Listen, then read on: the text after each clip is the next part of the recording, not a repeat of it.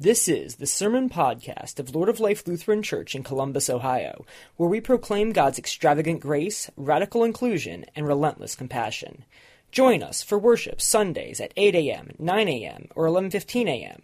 For more information, please visit our website at www.acceptingall.com.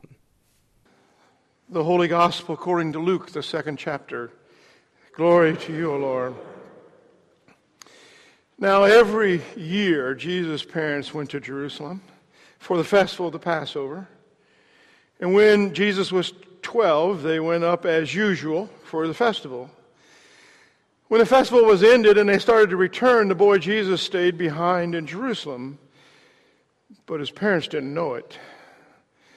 Assuming that he was in a group of travelers, they went a day's journey, and then they started to look for him among their relatives and friends. And when they did not find him, they returned to Jerusalem to search for him.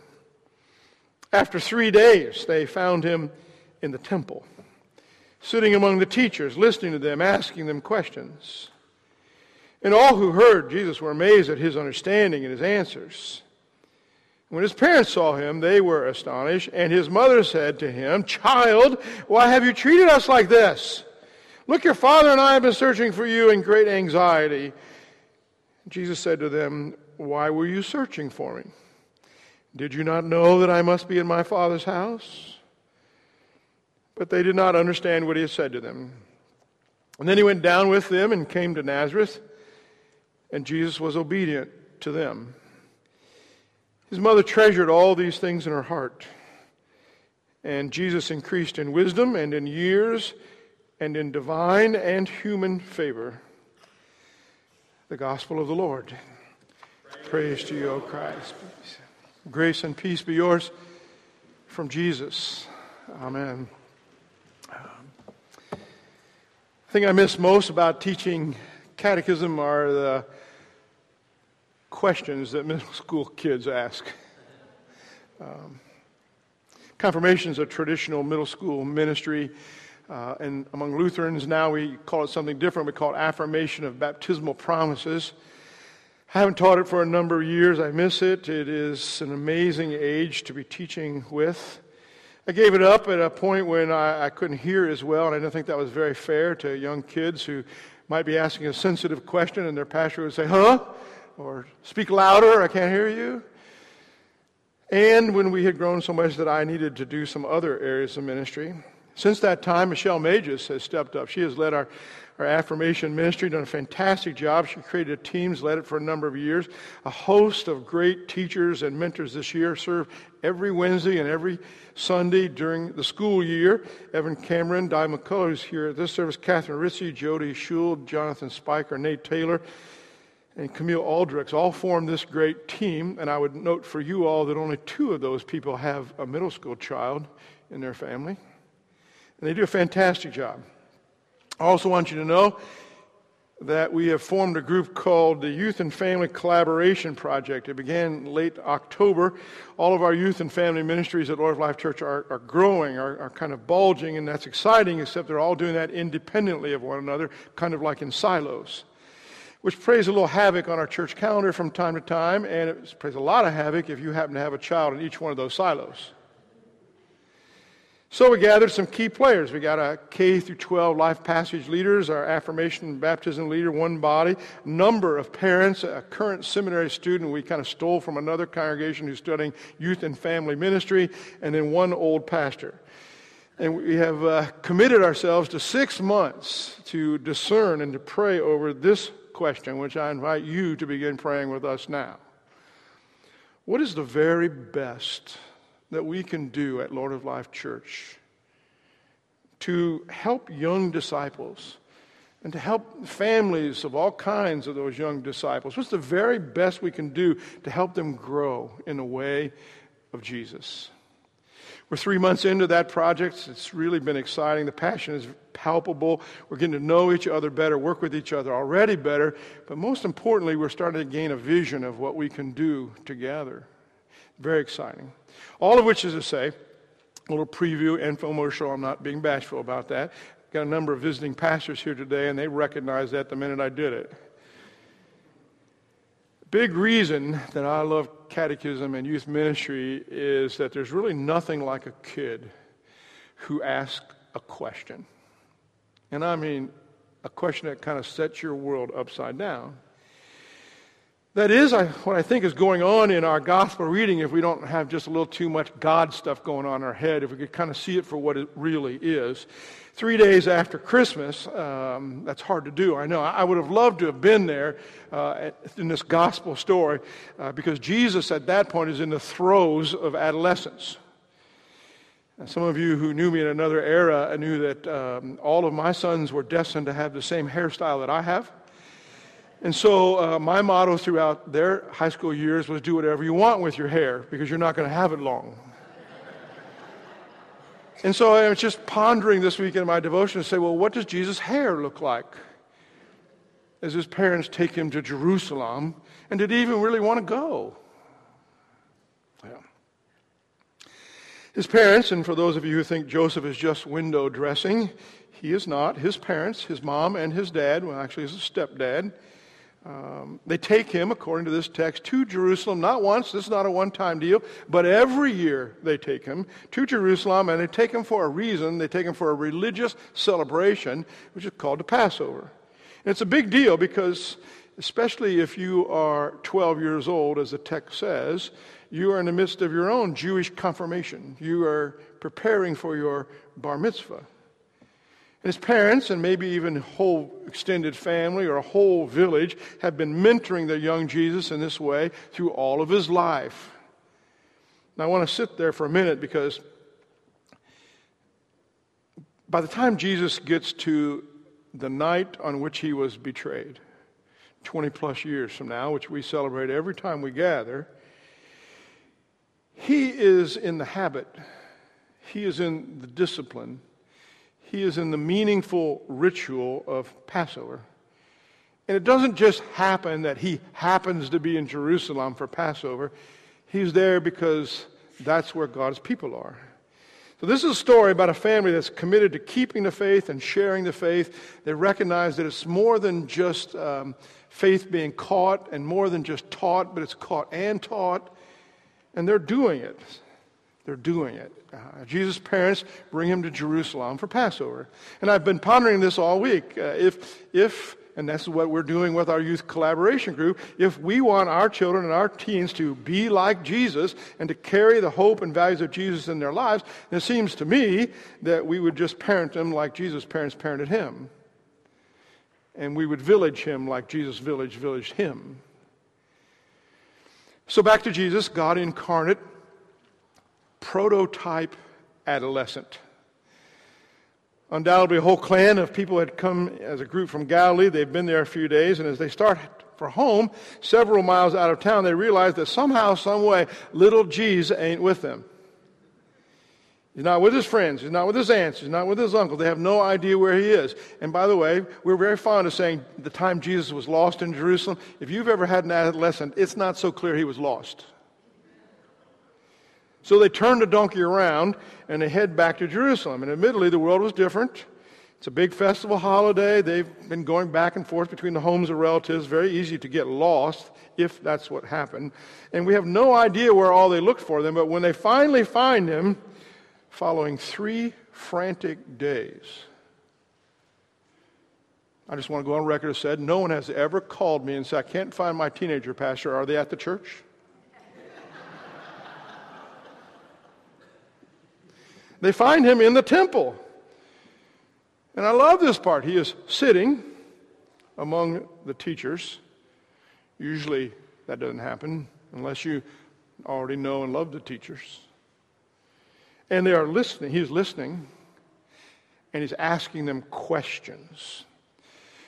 Now, wouldn't you think the Son of God would already have the answers? Why does Jesus have to listen to anyone? And for that matter, aren't there more fun things that the adolescent Son of God could be doing? It's fairly popular in ancient literature that famous people um, had heroic childhoods. Uh, the Buddha in India, Osiris in Egypt, uh, Cyrus the Great in Persia, uh, Augustus Caesar in Rome for naming just a few. In our American culture, we don't have quite that same religious thing, uh, but we do have like George Washington chopping down his Christmas tree and never telling a lie. Right. And there are stories that exist about the child Jesus as well. They exist. We still have them. You can read them. Check them out on the internet. Shepherd of Hermas, my favorite. Uh, child Jesus, his neighbor's donkey falls down into a well. He's five years old. He reaches over the well, hangs by his toes on the edge, grabs the donkey by the tail, and pulls it up. When the Bible is canonized, we decided 66 books of the Bible, which, by the way, we just memorized in catechism class, and thanks to the 15 adults who took that test with those kids, all of them passed, and it's a bigger miracle that all the adults passed than the kids. when the Bible was canonized, said these are the 66 books that are going to be in the Bible. Uh, these are the things that are not. And they kept four accounts of the life of Jesus. That in itself is pretty interesting and should say something to a fundamentalist church. Four accounts of the life of Jesus, and they're not at all identical. I love that. There's no one way to see Jesus.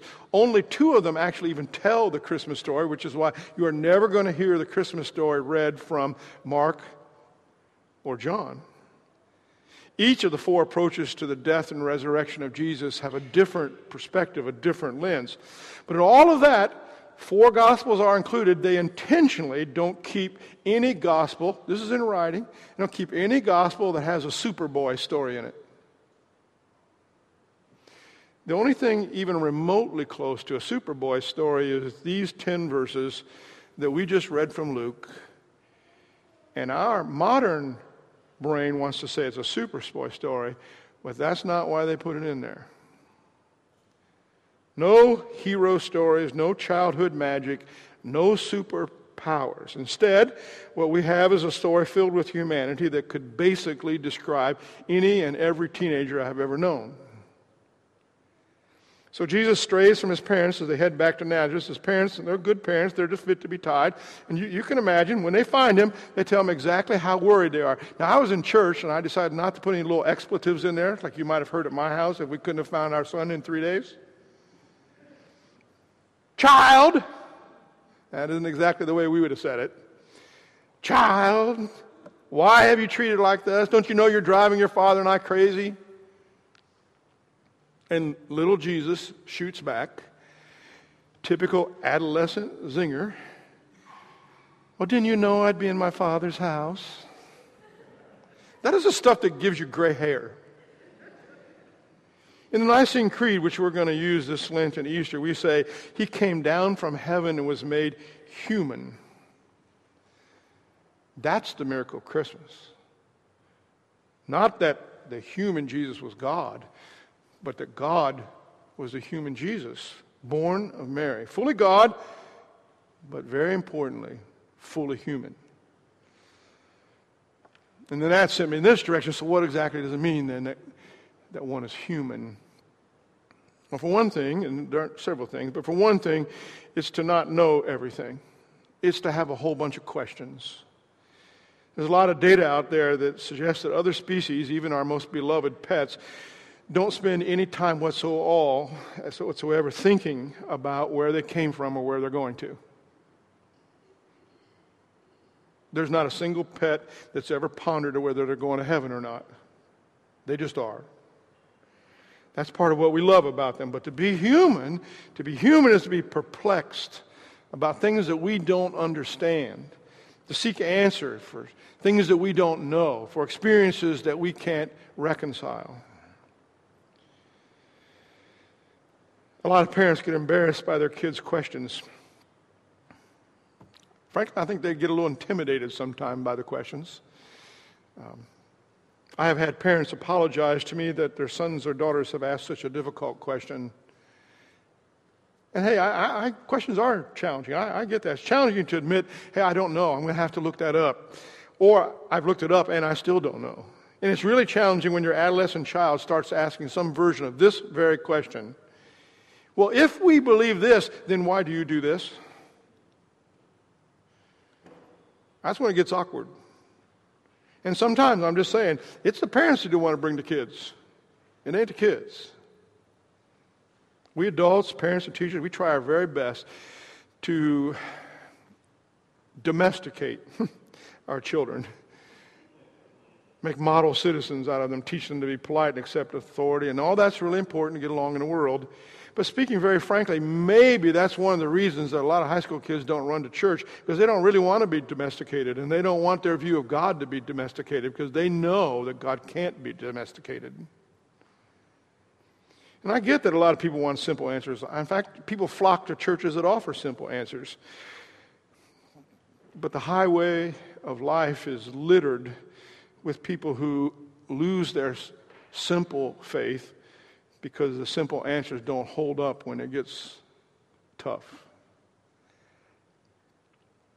When I was a child, we used to say, Here endeth the lesson, and the congregation would say, Amen. And then when I was in seminary, we got a new hymnal, and that version changed to the Word of the Lord, and the congregation would say, Thanks be to God. As you've discovered, in our newest hymnal, we say, Holy Wisdom, Holy Word, and the congregation says, Thanks be to God. And one of the funniest moments for any pastor here is when those two things all get out of whack, and somebody gets up and ends the reading and says, Here endeth the reading, and the congregation says, Thanks be to God.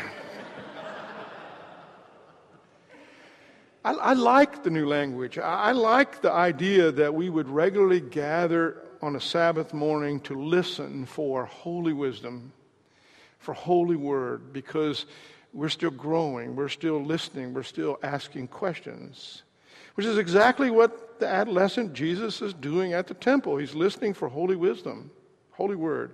He sat with the teachers, he listened, and he asked questions. Frankly, I think teenage Jesus is modeling something that's good for all of us.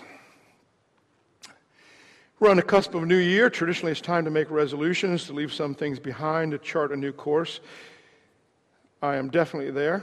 I've definitely got some things that I want to leave behind, and I definitely have some visions for where I want to go.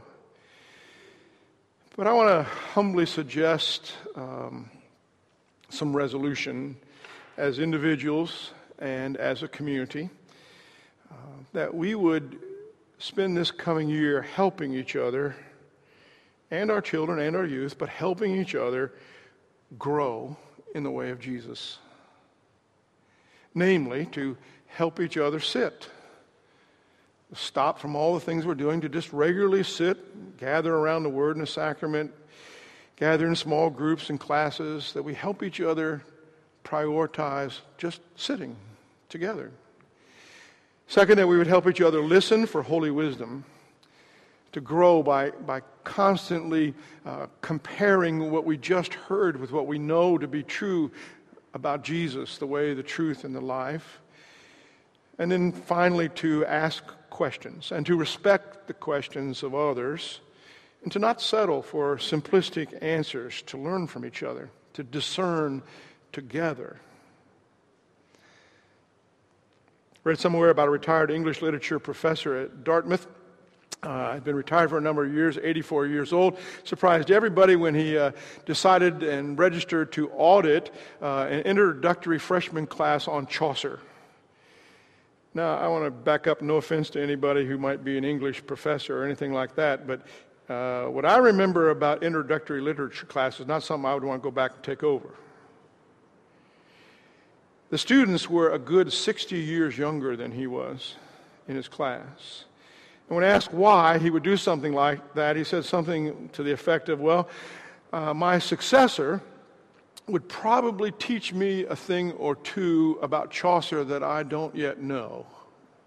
Wow. And then he said, and I love this part, besides it keeps you young and it makes life interesting. Hmm. And I remember thinking, now that's a brilliant man. Willing to sit, willing to listen, still asking questions regardless of how old he is. And that is my prayer for you, for us, and for myself. That in 2016 we would help our children grow up and we would help ourselves stay young by following the example of an adolescent Jesus, sitting, listening, and asking questions in our Father's house. Amen.